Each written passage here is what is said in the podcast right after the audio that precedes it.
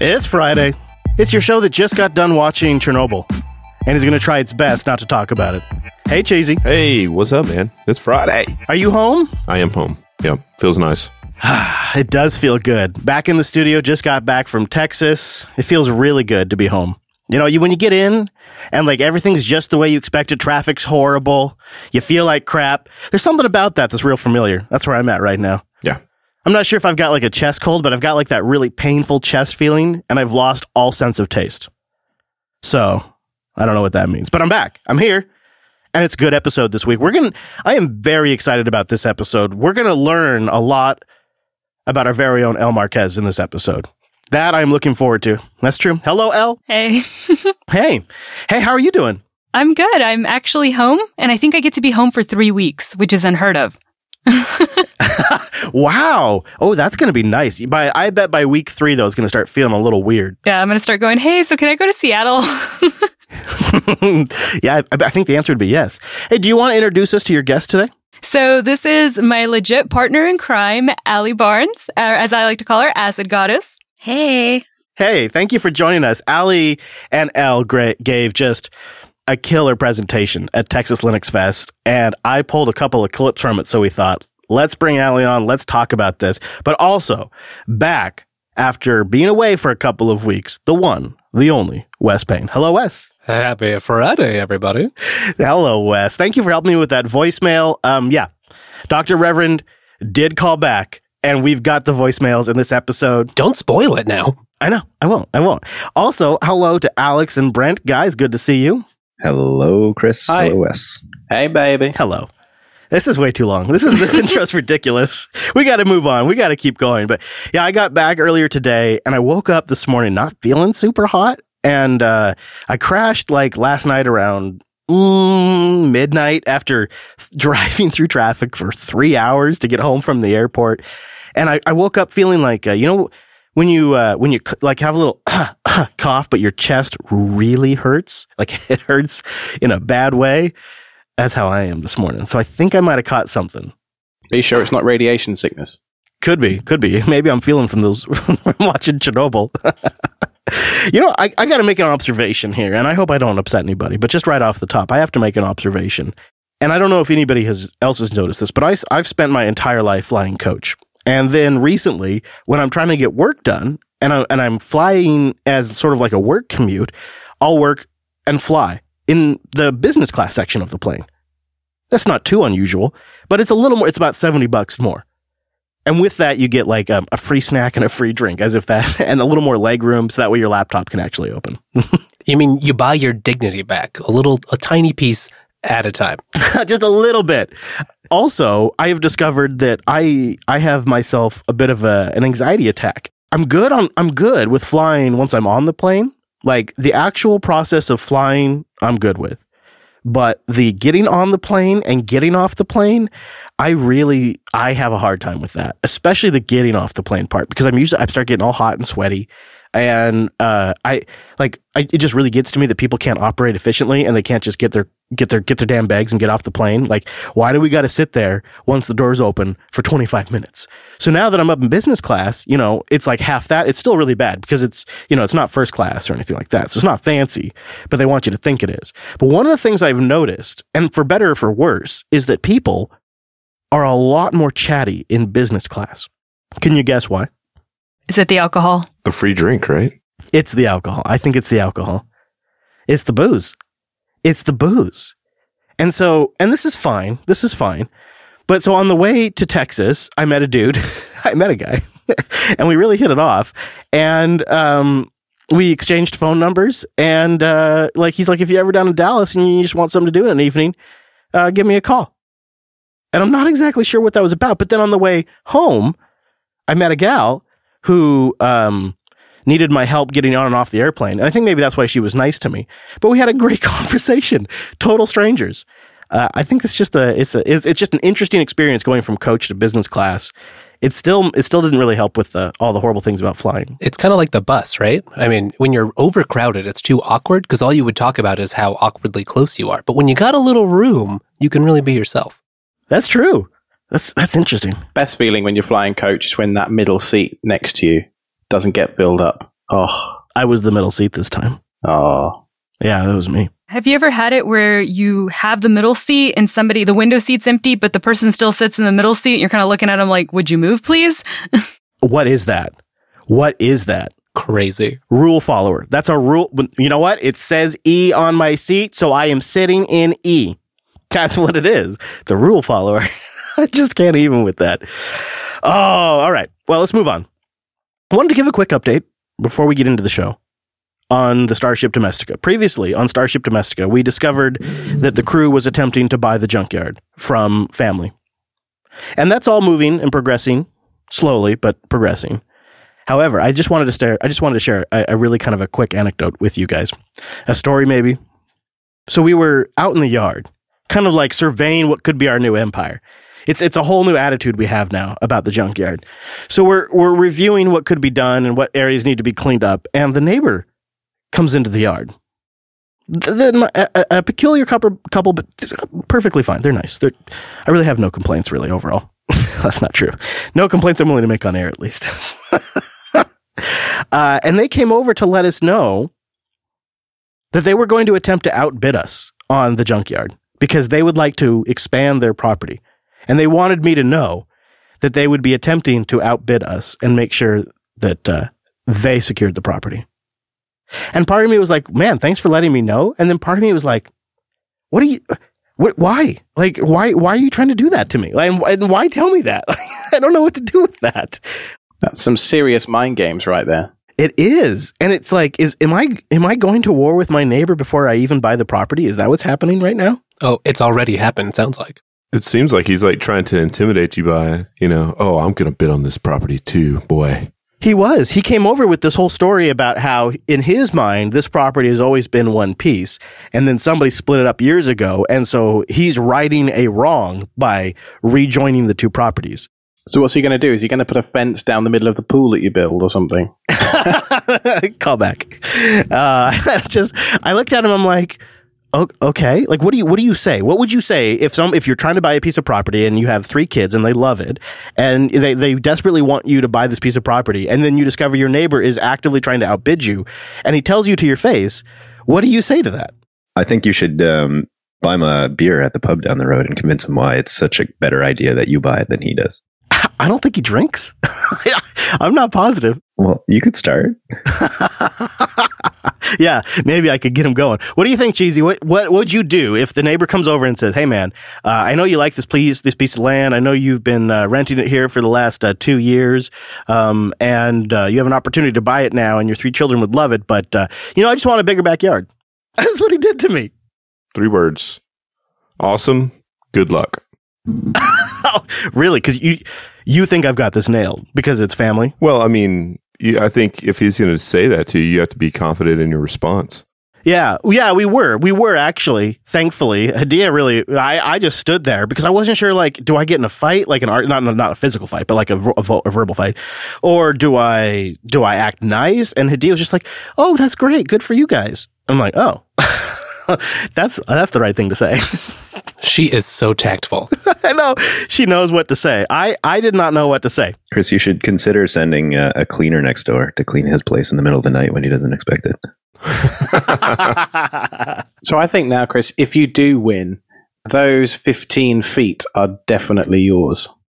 Oh, yeah, the 15 feet that his shed's on, right? In the olden days, you would have had a glove in your pocket and it would have just been a challenge to the duel. We would have handled this correctly.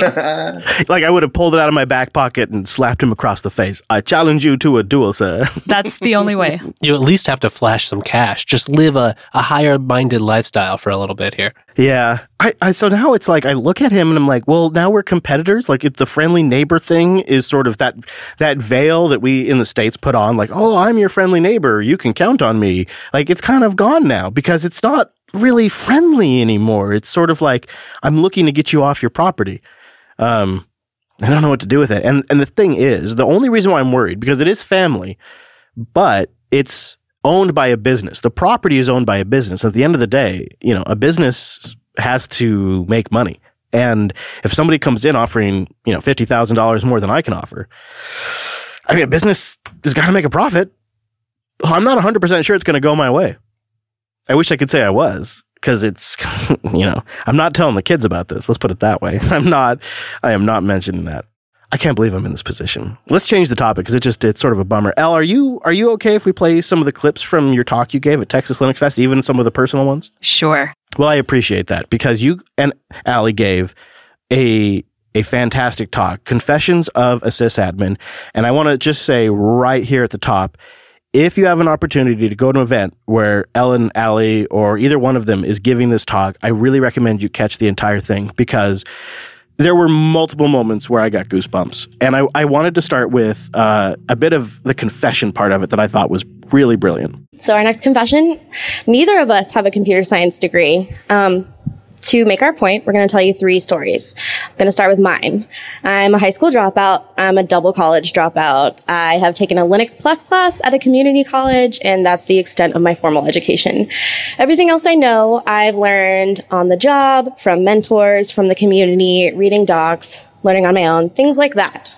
I also don't have a, a computer science degree, and uh, I don't think I would have been brave enough to say that at a talk um, because it's like there's a bunch of experts in the room, and as soon as you admit vulnerability like that, you um, are opening yourself up essentially to criticism.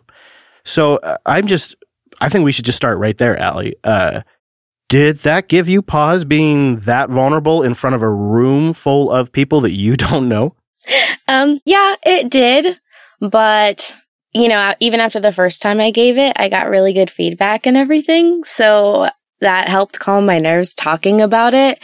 And, you know, I'm the same. It's not something I like to go and brag about, but I feel like it's important to share that, you know, and to just to be like, I'm, you're not the only one if you also have this, you know, because I feel like you get a lot of shame for not having a degree sometimes. Mm-hmm. And what do you do today, Allie, now? I'm a cloud ops engineer at um, a cybersecurity startup called InfoSight. And I think it's really important to mention that just because it's it, a lot of us start from very humble beginnings. And it doesn't necessarily mean that uh, you are restrained by those. And, and you continue. Uh, myself, I do have a college degree. I am proud to say that I have a degree in Christian theology. Now, I actually knew this about L, um, but I didn't realize that L would be willing to actually share this with a room full of people. Because again, a, a same thing I just mentioned to Allie. It's it's sort of open yourself up to criticism. But then, but then L, you continue. I went to a theological school with the great idea that I was going to be a missionary. You see, I grew up off the grid in a time where it was not a hipster thing to do. I grew up in Mexico where there was no grid to speak of. My first computer that I ever owned that was technically mine was the first day I got hired at Rackspace and they handed me my computer for my first day. I learned Linux through talking the local library into letting me run it on a VM, through borrowing friends' computers, through reading books, through being involved in every freaking meetup in San Antonio that would let me show up. Al, I feel like there's an entire series of episodes in in the statement you made right there about growing up without power uh, before it was a hipster thing to do. Um, so, so that the context of that comment, why, why it really struck me was the keynote earlier that day was all about the good old days of computers from the early '90s and the the late '80s and um, you you you had such a, a such a a different story that when I hear your story, when I hear about when I hear about growing up without power, when I hear about your first computer computers when you got your first job at Rackspace, um, and then I see where you're at now, where you've you've come so far. You've worked in the field. You've you've been you've become certified. You're now working at Linux Academy, uh, and and. And, and and now you you give talks to rooms that are that are packed, standing room only, full of IT people. It's an incredible transformation. And I think it's, it's one of the, um, most impressive transformation stories in our industry. Wow, how do I even begin to unpack that? Thank you. I mean, I'm really, I really respect that you shared that part of it. You know, the keynote was very interesting to me because, you know, his message was inclusive and diversity and but the beginning part was actually really hard for me to sit through because I can watch you and I can watch Cheese and the people around me just kind of forming a brotherhood based on the stories and your, he's telling stories of his scars and I can see your battle wounds on your faces. And I'm just looking around like, I, I never had these experiences. There's a brotherhood forming around me and I know that y'all don't mean to be exclusive, but they're just not experiences that I can share or really even relate to. And I think also it's sort of, um, it, it smacks that that stereotype that you have to have been doing this since you could reach a keyboard in order to do it well. There's like you know, there's a bit of that. There is, and I think it's changing though. I really do. Um, five years ago, I would have been the most negative person telling you that, yeah, if you haven't been doing this since you were in kindergarten, you would never belong, you would never be in the group. And these days, I go up and I'm like, hey, I have five years worth of experience. I have about three weeks worth of security experience. I'm going for my security plus, and people like Allie and my security community are like, cool, grab your laptop, let's go, let's do this. Like, I, I love it You continue. One of my most powerful mentors um, is this guy by Eric Joslin, and I'm going to call him out by name. And the reason he was powerful is because he loved what he did, and he had a master's in computer science. And I would ask him a question, and the next day he would show up with this textbook. This thing was highlighted, dog-eared, looked like it had been through war, and he would flip to a page and show me exactly what it was that I wanted to learn years. We're talking maybe 10 years after he'd graduated, he could tell you exactly where to find the answer in those textbooks. What made him amazing was his passion, his wantingness to learn, and his ability just to own his own journey. How much do you feel like mentorship, the right mentors, and community, the good and the bad, played a role in your story? It's everything that I am. I am who I am because of the people who took the time to raise baby L. Like, you know, I was a little Linux admin. I was so lost. I'd memorized commands, but truly understanding what they did and the impact they could have on an environment came from making mistakes and the people who stood up and said, no, don't worry. The mistake is because we didn't train you, not how did you commit that mistake? And it's what let me do what Allie always tells me, just always fail forward. Always fail forward, as in learn from your mistakes. It's funny because I think that when Allie and I talk to other people, I will talk about her mentoring me. And then I accidentally kind of overheard her talking to someone else about me being her mentor. And I'm like, wait, which one of us is, you know, right, actually driving this boat? All right. Well, I, I want to play one more clip from uh, how you became a sysadmin, and then we'll get into uh, you both shared great stories about breaking production. So the lessons that we'd like you guys to learn from all of these are kind of simple and a bit repetitive to what we've told you. Nothing beats hands-on experience. Get your hands dirty, get behind the command line, get whatever it is that you need to continue your journey. Because what's going to define you in this field is not your ability to gatekeep. It's not your ability to have certifications on your resume or have a degree. It's your knowledge, but it's how you're able to impart the knowledge to the rest of the people in this room. it, you both are uh, examples of if you are intelligent and motivated and willing to learn, uh, you can really you can overcome um, a background that would not seem to be conducive to this field. And uh, you you both are great examples. Uh, and I. Allie, I appreciate the story you shared about breaking production. I'm gonna, I'll play this clip. It's, this is, I, I, I so felt like your pain on this one. a few weeks ago, Al and I are practicing this talk, this talk that we're giving right now. I went home from Starbucks, uh, went to do a maintenance on our infrastructure, and what did I do? I blew out a database node. I deleted it. It was gone. Uh, Womp womp. yeah, that was pretty cringy. Um, notice my boss, he just made fun of me for it. It was fine. We had backups, obviously, but it was not a fun feeling. Allie, do you feel like if your boss had freaked out and and just like blew up at you, would that have? I mean, that would have been a a, a massive different story for you. Like in, in a sense, it seems like the team was really supportive and willing to mentor you. And and well, okay, all right, we'll recover this from backup. And and here's where you went wrong. Not how dare you? You're so dumb. You're you idiot. That kind of thing. Yeah, absolutely. And I think in a way, it was a good like test for, you know, I was I was brand new on that job, so it was kind of a good I mean, not that I did it on purpose, but it was a good like how do they react in situations like this kind of thing.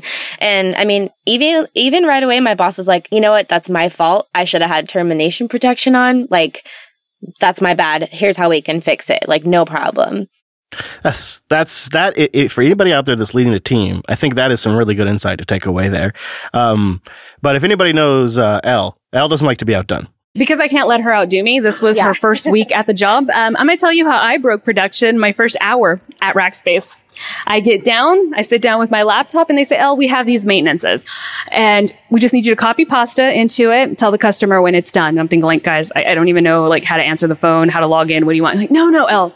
These maintenances are written, and I quote, so that a monkey could write them. what could go wrong?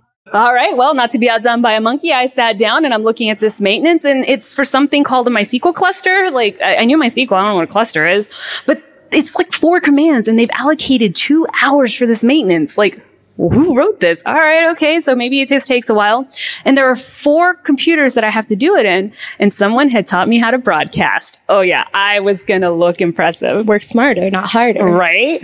So I open up all of these node thingies on my computer and I copy and pasta and broadcast them across till we hit the restart button. Environments go down. Well, maybe a minute later, my phone starts ringing. I had taken down a major bank's entire MySQL cluster. Customers could not get their money. You know how we found out? Twitter. People started, they were pissed. oh man, Al, how did that go down with the boss? It was the very interesting experience because I think I got shell shocked. I didn't know what to do. Like, there's nothing you can do. You have to wait for the system to come back up. And this is where I knew that I was on the right team because they immediately turned off my phone and a senior tech started fielding calls. And they said, you know what? We're the ones that told you to do this. We're the ones that wrote the maintenance. We're the ones that are owning this. And they just kind of had me in the background and led me through the process of doing, you know, a, what is it, an RNA I can't even think right now, um, to try to figure out what had gone wrong, what we can do to prevent it. They handled customer calls. And a part that I left out there is that customer, when I had to do another one of their maintenances, called back and asked somebody else to be put onto their account. They didn't trust me anymore. Oh, Yeah. And my senior tech was like, no, I'll sit with her, but we don't do that here. You know, we make mistakes. We're humans. We're not computers. And they pushed back on the customer. wow! Even in front of the customer, that's amazing. That is a good team. That's notes again there. Notes again for team leaders. you know, Allie and I worked on the same team, and I think that's where we really learned a lot of our ability to stand up against people who are naysayers because other people did it for us. Why wouldn't we do it for someone else? Well, I think you guys have a really good talk there. Um, and I would really encourage the audience to catch it. If I assume you must be planning to give it at future events as well, yes? This Saturday at BSides San Antonio. you just don't stop. The both of you need some rest. We're already plotting our next talk, so Alex, I kind of just wanted to get, I don't have any clips from your talk, but you gave your home automation talk again a second time. It seems like maybe this is starting to become a thing for you. What do you think? And what, what are your thoughts on now the second time giving a talk at a Linux conference? It was a lot of fun. Yeah, uh, it's weird. You, you seem to like go into this kind of mode when you're presenting, um, where people are just hanging on your every word, and it's it's kind of weird. Where I'm used to people not listening to me or whatever. But um, but yeah, no, I, I've had a few people reach out to me on Twitter, and some some guy on a random Discord server that I have uh, been frequenting called uh, Data Hoarders for a long time was like, "Hey, I didn't realize that you were the same." Ironic Badger, blah blah blah, and, uh, as is on LUP and blah blah blah, and I was like, "Oh yeah, that's me." Um, so yeah, it's just that community angle that's that's really strong. And um, when we were in Seattle, I met a guy who teaches at Duke University, which is like 20 minutes down the road from where I live here uh, in North Carolina. And um, we're going to meet up in a few weeks and go for a coffee and stuff. So it's like, it's just this whole community aspect. And yeah, I'm mildly internet famous already. And it's like, it's blowing my brain a bit. Um, all right, so I have a confession to make. Wes, how do I describe the uh, the Sennheiser MD40? Uh, it's a great interview microphone. Like, what what what are some what are some ways we could describe it to the audience?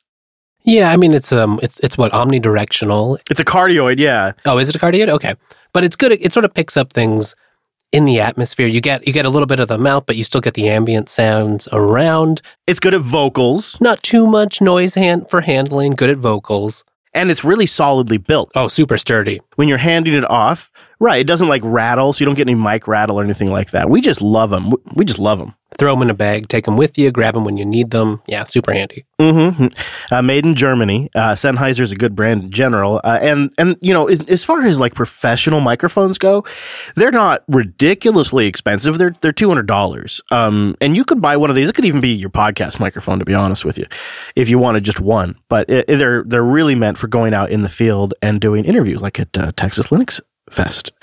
So I took one with me. Uh, was actually nice enough to uh, pack one for me, so that way I wouldn't have to. Thank you, Elle. And uh, she brought up two, and I took one of them, only one of them, and I hooked it up to my Zoom recorder, and I just wanted to capture the moment. So that way we'd have, you know, clips for the shows and whatnot. And uh, I thought, well, hey, you know, let's take it to the meetup because we had a great meetup uh, at Hard Eight. And there was a special ambiance. And I wanted to capture that ambiance for all of us. That way we could come back here and talk about it. And I'll, I'll just play the clip and uh, let's see if Elle can guess uh, what happens uh, in the clip. But you'll start with the ambiance of the barbecue restaurant. Nice folk music.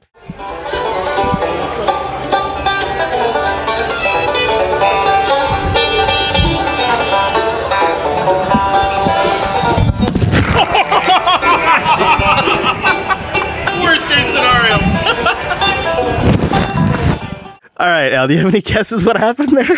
Was that your drink? yes. Yeah, you could, you know what's funny is you can actually hear, what's amazing is how good the microphone works underwater. My laughing and, and me saying worst case scenario is while it's under, underwater, well, uh, it's actually a Jack and Coke. But you, if you listen carefully, you can hear the ice of the Jack and Coke.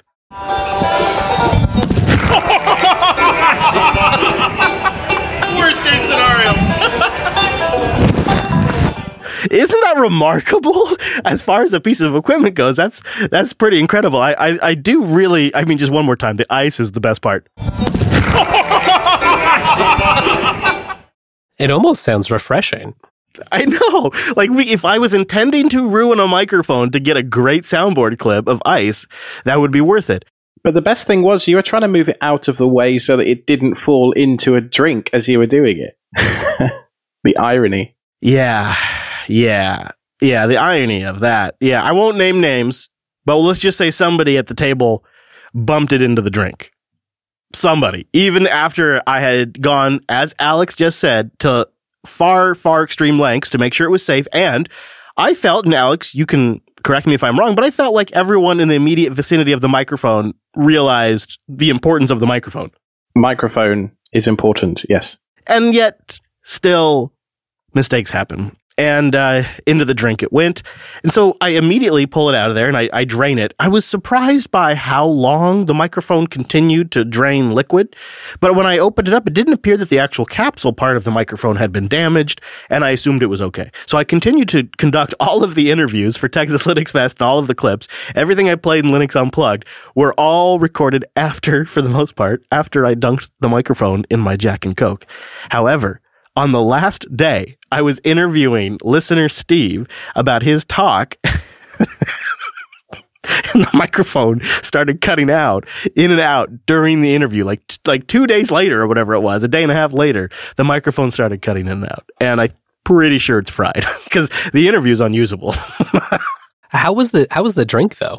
I mean, yeah, did you finish the drink? Oh yeah i finished the drink yeah for sure yeah I think that's what's important. so did you end up getting a chance to test the microphone El? So I did test it, and it is now just a directional mic, not a bidirectional mic or an omnidirectional mic. If you hold it with the pins, I guess I don't even know how to describe it, but towards the logos towards you and you're speaking to it, it'll record. If you turn it around, you just kind of sound muffled and like staticky. that's that's what was happening You were probably handing the mic back and forth. or the side that he was on. Yeah. Well, that explains it. So I did order my, I did order another microphone for L to be clear because I knew I had probably wrecked it. I'm sorry about that, L. I didn't mean to wreck your microphone. Hey, hey, you owned your mistake. It, it served its purpose though. Um, and now you technically have three microphones, I suppose, if that other one works some way. And I have a new one, which I learned now that we're supposed to smell our mics. I'm still a little confused about that, Chris.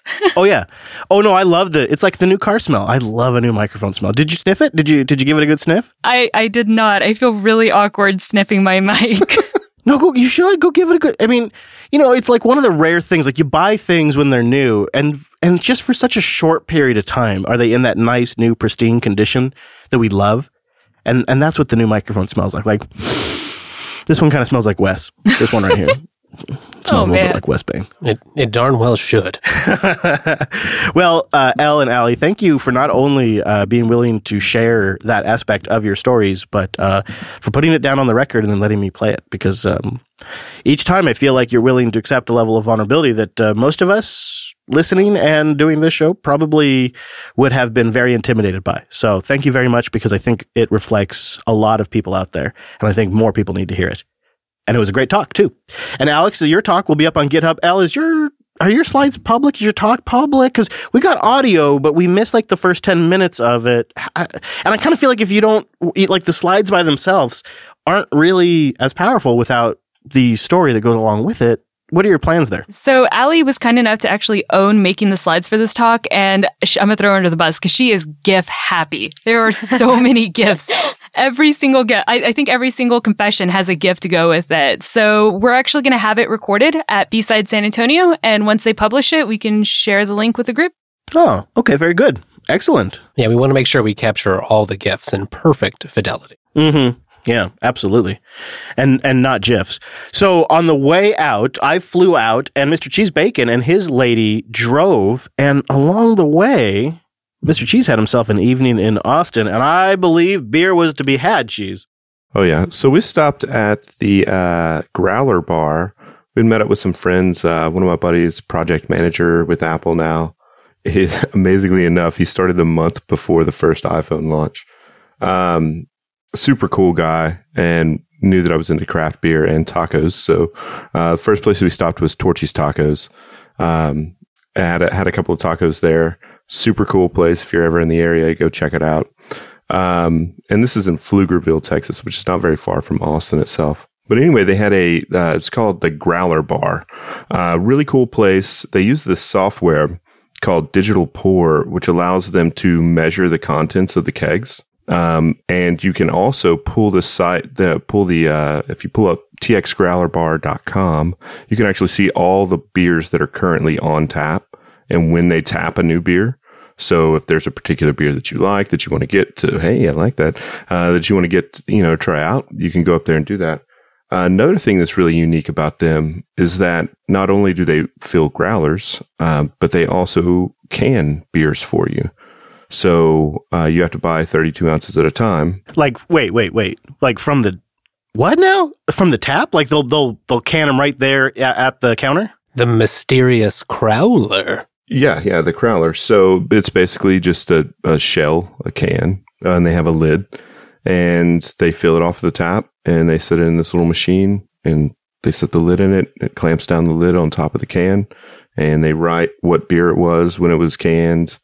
Um, you know all the all the information about it.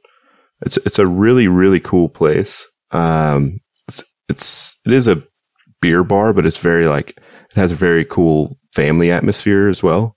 Uh, they bring out food trucks and that sort of stuff. Um, oh, I love that. It's it's a cool place. Dogs, you know, dog friendly. Oh yeah, well, that's that's Austin for you. So it's a great place if you're ever in the area. Check out. So next year, when and if Texas Linux Fest moves back to Austin, here's to hoping, uh, you'll take us there, right? It sounds great. Yeah, I think there's one actually further in downtown Austin as well. So, how'd your lady feel about the whole Texas Linux Fest scene and all of that? Oh, she she liked it, man. Uh, there was a talk that she didn't get a chance to go see. Um, next year, we're going to try and make that happen, yeah, providing that that talk's there again next year. Um, but she did great, man. She she helped out a ton, obviously, with the booth. She killed it at the booth. Um, she gave out. I think we ended up with out of the hundred shirts we brought, we ended up with eight left, and stickers, and bottle openers, and all kinds of good stuff. Yeah, the 250 stickers. We might have had like 25 of each show left out of the 250 of those, and and so I mean, we got rid of a ton of stuff and you know, I encouraged people that were listeners of the show that might have friends that listen to the show, grab a couple of extra uh, pass them along. I think Elle got rid of every time she would refill her little bin. Uh, it was, I don't know, 15 or 20 minutes later, it was empty. So I'm going to have to get her some more stickers ordered. But we had a, we had a great time. We had a great time swinging down through Austin, meeting up with my buddy Brandon, checking out, checking out the uh, Texas Growler Bar. And, um, I wanted to be in BSides this weekend, but we kind of had to get back so we could get to the dogs and give my uh, brother-in-law some relief there on the dog watching. So how do you feel, Wes? You sat one out. You know, you sat out the Texas Linux Fest. You stayed here. You watched uh, the home base for us. Uh, do you have any FOMO, or does it feel like it was? Do you feel like uh, no? I made a good call. Hmm. You know, at the time, it was very nice to be home for a little bit. But after after watching the barbecue, the, the shots cheese got from from your meal out, and um, getting to listen to the keynote and some of the other talks, I do I do have some FOMO. It seems like it was an outstanding conference, especially for its size. And it seems like one I'm going to have to go. Like I hope to go next year because I clearly missed out this year. Yeah, I, I think it was a good conference. It was the. Uh, I then I spent the week after uh, at the uh, Keller office at Linux Academy, and uh, got to do some work out of there. Got to do some some. I got some good work done in the studio that I've been needing to get done for like forever, and uh, it was just really nice to kind of spend some time down there. I kind of didn't have a great hotel experience. I really like the Marriott down there uh, that we stay at in Fort Worth. However, it's funny. They're running into a problem because the building is about three years old right now. And so the rooms are all sort of experiencing the same individual issue because it's a building wide problem. Can I can I take a stab at this? I want to have a guess as to what it is. Is it that stank as you walk in? You know, it's no, it's not that stank. I don't know what that. You know, um, the stank that you're talking about. Um, which hotel was stank? Because there was, I've stayed in a lot of hotels that have had a stank. It was the one overlooking the pool where we watched the dashcam videos for hours. That one. That was at uh, that was at Cheese's hotel back at Texas Linux Fest. I'm not. I'm talking about in Fort Worth, the hotel that Linux Academy puts us up at. Yeah. So the Marriott for Texas Linux Fest, I really liked it. I really thought the Westin was an outstanding product. Overall, really good. However. cheese. What? How would you describe that smell, man? like, it was bad. It was thick. Yeah, I don't. It was thick, man. I don't. I don't know exactly. I, I don't know even really how to describe it. There was one part when you walked in, and it almost smelled as if like someone had busted or dropped like an entire bottle of um, what was that Anchorman Panther piss or whatever. Like it was just like this just super musky cologne smell. It was a musky base with uh, fruity notes and a sort of moldy undertone, is how I would describe it. And it was strong.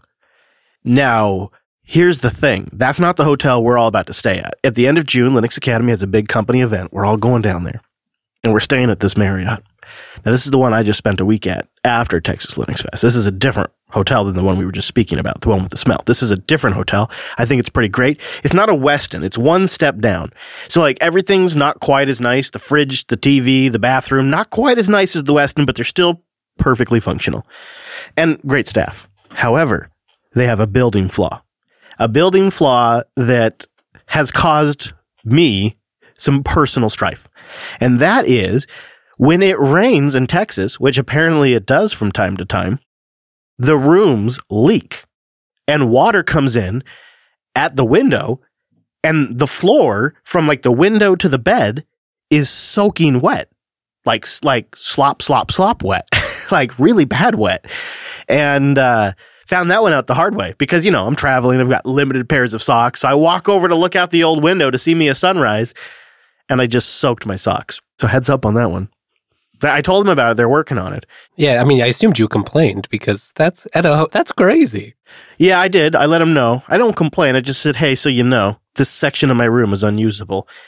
And uh, they also they also apparently they have different levels of smoke detector thresholds. Just as an FYI, Wes and Cheese, um, there's a there's like a steam threshold, or perhaps you might say vapor threshold, that will set off the smoke detector where it doesn't audibly alarm, but they call you and then they like to play a little mind game with you. Now, this is just hypothetically speaking. I may or may not have um, direct experience with this, but hypothetically speaking, if there is vapor that goes in the direction of the smoke detector, it will register said vapor and then it flips a light on at the booth, and then they call you immediately.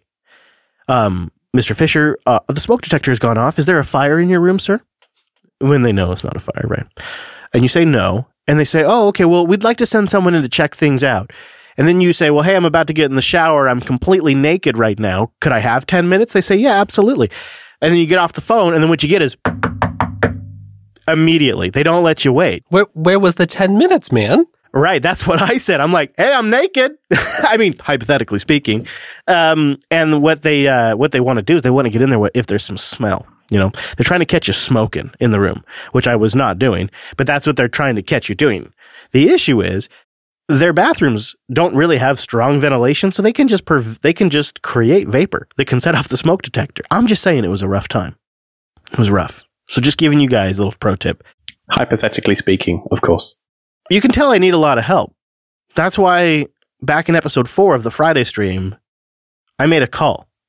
I, I wasn't I wasn't sure if I should do it or not, but I needed guidance. And that's when I found out about the Dr. Reverend.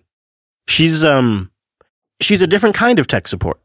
And so I, I thought maybe she could help me. She could help me solve some studio issues. Maybe she could help me figure out some life issues. And I gave her a call after she was featured in The Verge. You may remember this from episode four of the Friday stream.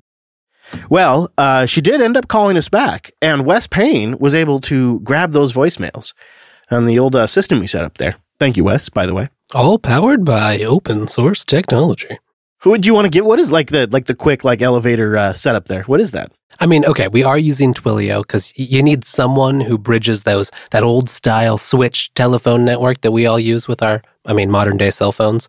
Um, but we're just running the great product FreeSwitch, which is open source software, and it sort of bridges the SIP world with the old style telephone network and lets us take voicemail. So the witch doctor Revan called me back, and uh, she left me not one but two voicemails, which I have only listened to the first couple of seconds of, and then decided, you know what? Let's save it for the show, as I am often to do. So I have not yet actually heard these complete voicemails. I've saved them for the show, and uh, we're going to play them back and see what the good Reverend has to say. Hi, Chris. This is Reverend Joey Talley, Wicca Minister, returning your call. And I would be honored to read for you. Sounds like a really exciting progression in your life. Um, today is the full moon, and I'm doing a ritual tonight. If you're in the area, you're welcome to attend. Um, but I'm pretty busy for today, so we'll probably talk tomorrow. Okay? Sunday? All right. Thanks, Chris. Hang in there. Help's on the way. Blessed be. Uh, all right. Okay. All right. I mean, that's understandable. Full moon is is busy season, I would imagine. But she's she's concerned for you. She's looking out. Yeah, I really do appreciate that. And so I think she did actually call me back the next day, just like she said she would. Hi, Chris. This is Reverend Joey Talley, Wicca Minister, returning your call. I don't want to pester you, dear, but I don't want to abandon you either. You have my number. If there's anything I can do for you, feel free to call. I'll be glad to take some time for free. Blessed be. Well, how about that? For free, she says. Did you hear that? She said for free. Here's a, that's really nice. You know what I'm thinking we should do? Is I think I should call her back and off air and tell her, hey, we want to do it as a group thing on a show that'll be recorded. Are you okay with that? Just tell her like the whole story. And if she's okay with it, then on a Friday stream, we call her up and uh, she does a thing for the whole group. Invite invite her on. She can help all of us at the same time. Yeah, we'll get a group reading here on the uh, Friday stream. That sounds great. I mean, assuming she's okay with it. I mean, if if she's comfortable, if she's not comfortable with it, then we'll let it go. But I don't want to like deceive her. I think she seems like a really nice lady. You think we can negotiate like a flat rate fee? Or is it like a per reading? You're right. I hadn't thought about that. I wonder. I wonder. I was thinking. Yeah, I hadn't really thought about price. Hmm. I'm like feeling like a hundred bucks is about as much as I want to spend on this. You know what I mean? Yeah, no, yeah, I agree. Unless some unless some crystals get thrown in or something. Hmm. Complimentary crystals. All right. So uh, I'll try to give her a call next week and then see if she's okay with the whole thing. And then if she is, we'll set her up to just, and I'll just call her during a live show and we'll do a group reading for the hosts that are on the show that week. And we'll see how that goes. Cause she's, look at that. Not only did she call me back, but then she followed up just when she said she would. And I can understand that she's busy during the full moon. Who isn't? Who isn't? So I got to respect that. Blessed be, Chris. Thank you. So, anyways, um, I thought we'd wrap up with an actual genuine tech story today. Genuine tech story. How far are we willing to go to get stuff fast? I'm per- I'm willing to go pretty far, as my uh, DoorDash um, subscription. I've actually subscribed to DoorDash. I, I am the worst person in, in the in the world. Um, Amazon is like super close to launching their drones. In fact, they've even launched a shiny new drone page, and we'll link to their drone video in the show notes. There's not much to it, but they say they've been hard at work at building a fully electric drone that can fly 15 miles and it will deliver packages under five pounds to customers in less than 30 minutes. So packages under five pounds is, actually a large percentage of what Amazon ships and sells, according to them. Because it's things like toothbrushes, toothpaste, um, you know, all of your uh, pantry items that you, you might need. And uh, they think they have a pretty neat design. To me, it looks like a rickety chicken shit design that flies wobbly through the sky. But to them, they say it's a hybrid design that can do both vertical takeoffs and landings, like a helicopter. And it's efficient and aerodynamic, like an airplane. I don't know if any of you guys got a chance to see the video they've posted. This thing's flying over a field and it's wobbling through the sky like it's about to fall. It's very unsettling when you see it.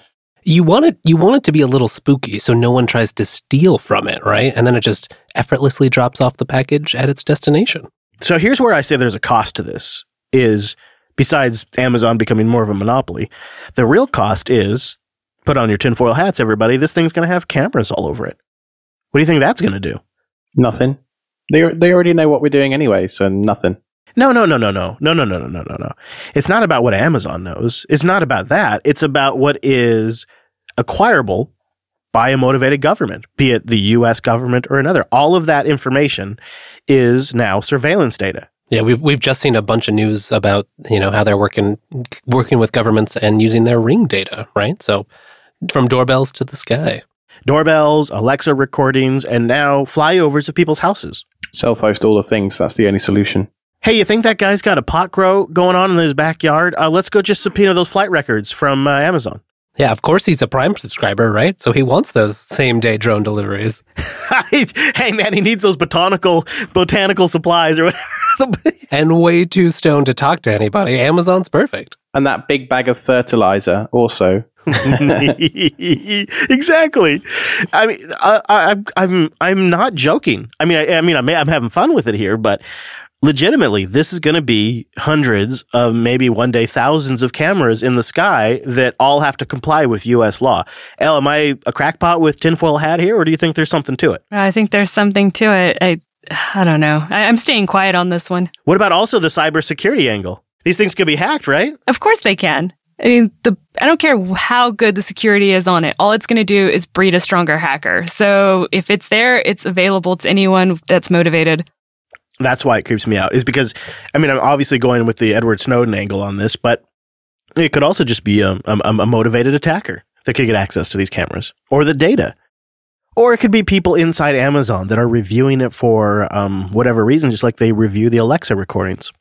We're all going to be yelling cancel into the sky soon because these things eventually be equipped with echoes and they'll be flying through the skies with, with the Amazon Echo. So that way you can just shout out into the air. yeah, right. And like someone comes to help. I mean, as long as you've paid your Amazon bill. I do recommend you check out the link in the show notes just because the video's in there and also it's, it's a neat looking drone.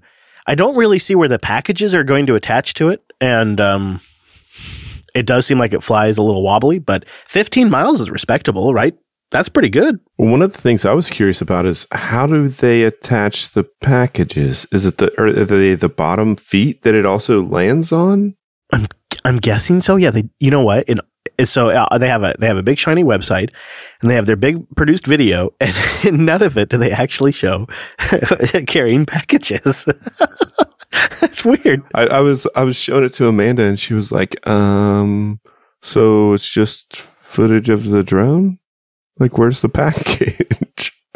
yeah, I don't know, man. But it is creepy to think that um, they are going to mine all of that flight data as well and use it uh, not only for, I mean, just for any sort of topographical or, um, you know, I could see them using it for traffic con- congestion issues. You know, I could see them using it for all different types of, to source all different types of data.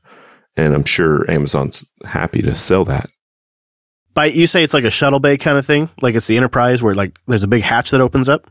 Yeah, if you look at the website uh, on the front, you see a, a, larger head, and I think that opens up, and then uh, when it's docked, it gets just feeded a package because it's just like five pounds or what was it?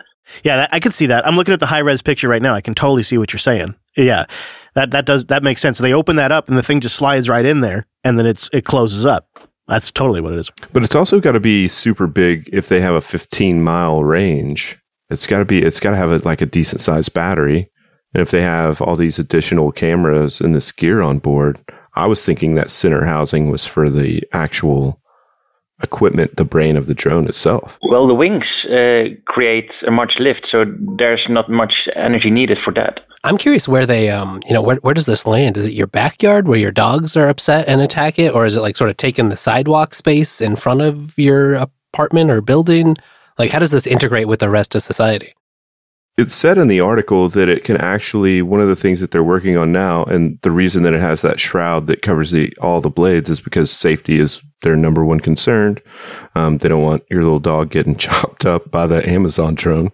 Um, so they've actually worked uh, with some AI to to to get landing in and around electrical lines and um, how if a structure that wasn't there before, let's say a house is being built and a new chimney is in the sky, um, that it will default to uh, staying as far as possible away from those objects. They don't talk about this in here. They they really, like you were saying, cheesy. They talk about that how the AI will recognize clotheslines and telephone wires, um, and it will recognize an unknown object and it will halt and be safe. The one thing they don't say in this, and I, I've read also the TechCrunch article and a couple other places that have covered this, and it just seems like it's obvious, but they don't say this, is at no point is it kicking over to a human pilot to make a decision. That's the part that surprises me. It seems like, you know, you can have your AI do its thing and try to make some decisions, but if you show up at a new area that all of a sudden has construction or, um, so, you know, a tree has fallen in the spot that you had planned to land, it just seems like the way you would do it is you would have a set of standby humans that would get pinged with urgent requests and they would take over and manually land the thing and deliver the package that may be happening, but they don't spin it that way. They make it sound like it's all AI driven. In fact, all of this announcement, the whole thing about this new drone and how cool it is, was all done at an AI conference that the uh, re:MARS, which is the Machine Learning, Automation, Robotics, and Space conference in Las Vegas right now. They're trying to make a big AI push with this. They're trying to show their their AI credentials and um, impress people, I suppose. Yeah, I mean, they certainly have them. They've invested a ton into that field. Do they, though? I mean, really, compared to what Google has? I mean, they've got their SageMaker um, appliances. Uh, they, they've certainly hired a lot of people who know what they're doing. Now, how much we see, I think Google's doing a better job of showing us demos, although we're still not really using all their smarts that they've been advertising for, you know, like making phone calls for us. Um, Amazon plays their cards a little, a little closer to the chest, you know? That's true. And you'll see them often using their tech to benefit them in very good ways that we don't necessarily see outwardly. And so they could have um, some, you're right, they could have some really good stuff that they're using that we just, they just don't talk a lot about. And maybe they're going to now. Uh, it seems like all of the big vendors are. Uh, you've got Amazon here uh, doing this right now. Apple has been talking more and more about their machine learning. That's what that was a decent part of um, WWDC's. So there's the WWC keynote that everybody watches that has all the product announcements and whatnot. But then after lunch, every WWDC has what's called the State of the Union address. Apple used to only allow developers who paid $100 a year to see that video. But about three or four years ago, I think, um, maybe more, maybe less, they changed their policy and now you can search for WWDC 2019 State of the Union and it's all of the technical stuff that you would expect from a developer keynote, but it's in a separate video. And it's, they go deep into a lot of their APIs and whatnot and a big area that Apple is pushing into this year. Surprise, surprise is AI and machine learning. None of us are surprised. Not even a little bit. No.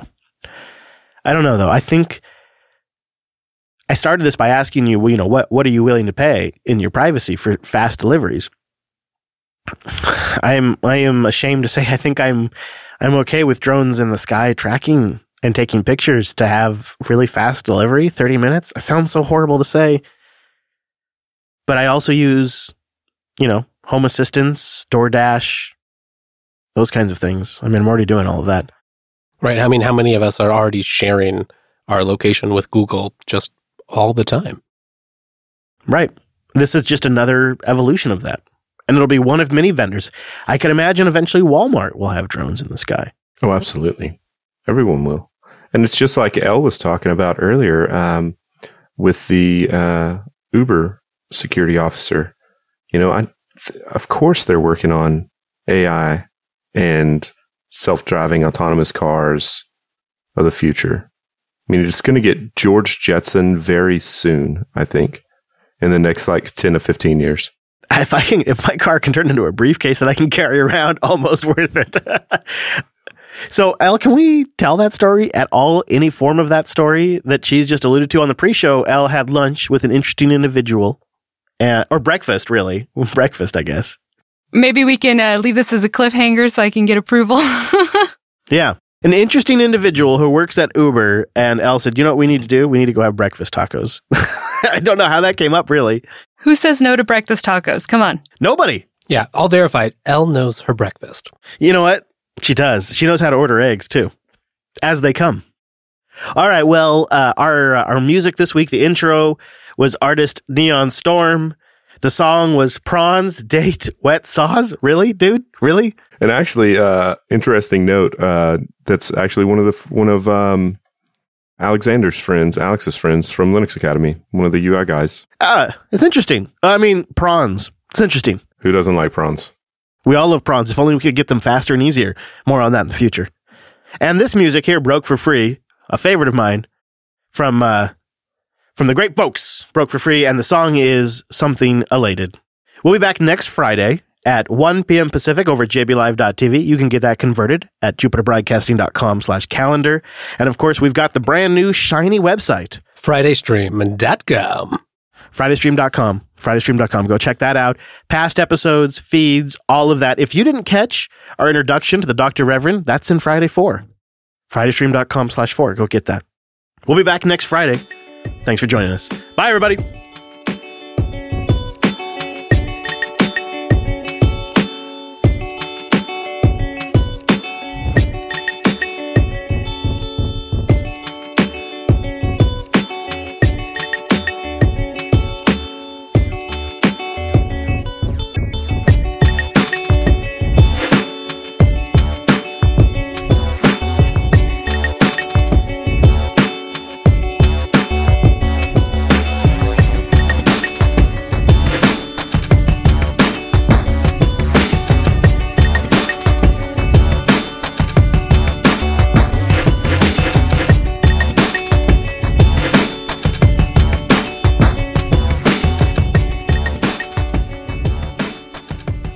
So, um, ladies and gentlemen, we are going to play for one of you to win a game. It'll be Elle versus Allie. Whoever gets the highest score on a millionaire will then spin the wheel and pick a game for you. Allie, you're playing for Not a Guy at Work, and Al, you're playing for Is That Me? All right, Elle, your first question and Who Wants to Be a Millionaire? And just take your time. There is no limit. The goal is just to make as much money as possible. You can take as much time, but the only thing you cannot do is you cannot Google for the answer. All right. Which of these animals can fly? A rabbit, a cat, a dog, or a bird? I want to get creative, but let's just keep it simple. A bird. A bird. Final answer? yes. You are right. All right. You have earned $100. All right. Technically, uh, by default, you are in the lead. All right. Next question, L. What is a football commonly known to be made of? A. Goat skin. B. Cow skin. C. Elephant skin. Or D. Pig skin. Yay for theology. Pigskin. Final answer. All right. Final answer.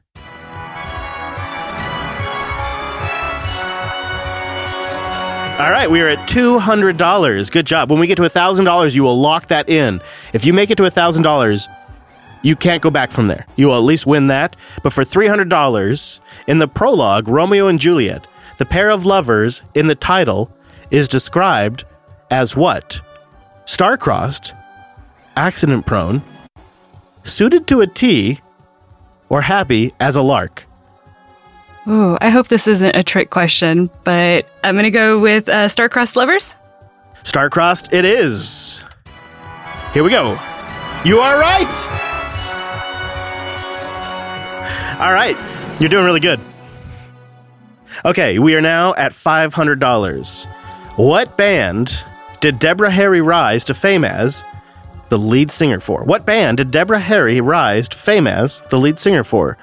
The Winston Phillips, Blondie, Fleetwood Mac, or the Bangles? Blondie. Final answer. Damn, girl. All right, here we go. Oh God. Holy shit, you got it. I would not have gotten that. All right, El. All right, I, you have now locked in $1,000. At this point, regardless if you get it right or wrong, you will win $1,000. Will I really? Well, in theory, internet money. what movie monster was seen swinging from the Empire State Building? A. Godzilla, B. Mothra, C. Mecha Godzilla, or D. King Kong? Oh goodness. Um. Uh. It's gonna be. Oh, the monkey. Who is the monkey? King Kong. Final answer. All right. Final answer. All right, here we go. You got it right.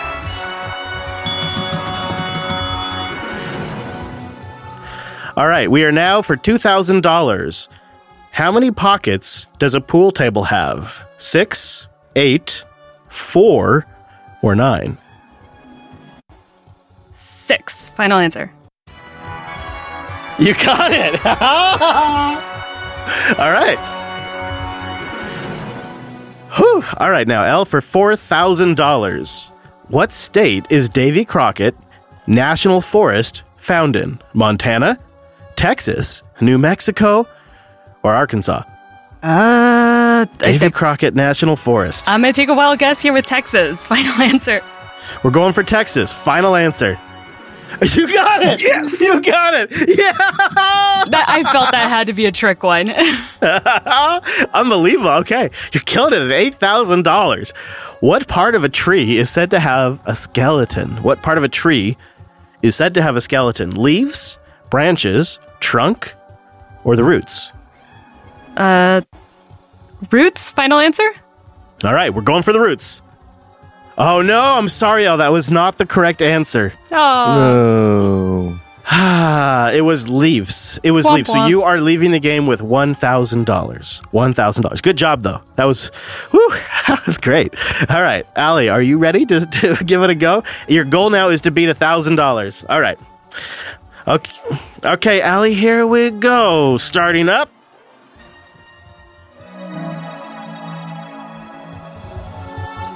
Oh, it can't ask us the same questions. That's not good.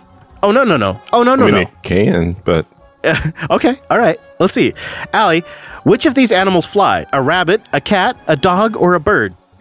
Oh, we're really doing the same questions. Um, okay, a bird. I'm gonna take a wild guess. What do you know? You're right. All right, let's do it. Okay, how many legs does a fish have? Zero, two, four, or eight for $200? Zero. All right, final answer? I'm going to say yes, final answer. All right, yes, you are correct. It is no zero legs. Oh, yeah, sorry. All right, good. All right, here we go. So now, for $300, a $3.75 billion settlement has been reached to pay people injured by a diet pill known as Lipocal, Dexmex, Fen-Phen, Sensen. Uh, A $3.75 billion settlement. I think it's number. I think it's C. C. Fen-Phen, final answer? Final answer. Yeah. You are right. All right. So now you are playing for $500. What soft drink commercial set Michael Jackson's hair on fire in 1984? A Coca Cola commercial, Dr. Pepper, RC, or Pepsi Cola? Michael Jackson's hair on fire in 1984. Coca Cola, Dr. Pepper, RC, or Pepsi Cola? Oh my gosh, I actually don't know. Uh, I'm gonna guess Pepsi. Final answer. All right, Pepsi Cola, final answer. Here we go. You are correct. All right. this is exciting. All right, now we are playing for the thousand dollar. Allie, if you get this one correct, you will lock in a thousand dollars, and that that will be a tie at that point. and I don't know what we'll do. All right, what is the capital of Illinois? What is the capital of Illinois? Springfield, Chicago, Shelbyville, or Mount Vernon? Now I will let you know before you answer. You can take a poll from the chat room. You do have a lifeline. Ooh. So, what is the capital of Illinois? Springfield, Chicago, Shelbyville, or Mount Vernon? um, I'm gonna go with uh, Chicago. All right. Chicago. Final answer? Total guess. Yeah. Oh, I am sorry, Allie. I am sorry. The, the correct answer was Springfield, which means uh, you will be going home today with only a hundred dollars. So, L, you are our winner. Womp womp. Thank you for playing, though. All right, so now, L, you give me the word, and uh, when I when you give me the word, I will I will spin the wheel of uh, giveaways. Is there a magic word? You can make one. Can I say hug a chicken? You, I could call on the power of Joe. I could give. Hey, we could have. We could. We could bring Joe in to spin it. You want me to do that? yeah. Sure. Okay. All right. All right. Hey, Joe, come here. Joe, spin this for me, would you? all right. Here we go. boop boop boop boop boop boop. Oh, it looks like it's number eight. Number eight is Deep Dungeons of Doom. And that that's going to uh is that me? That's so. uh that is uh is that me? You have just won Deep Dungeons of Doom. Congratulations. Enjoy yourself this weekend. Thank you for playing vicariously through L and Allie. L and Allie, thank you for being our contestants. And that, that's a Friday stream.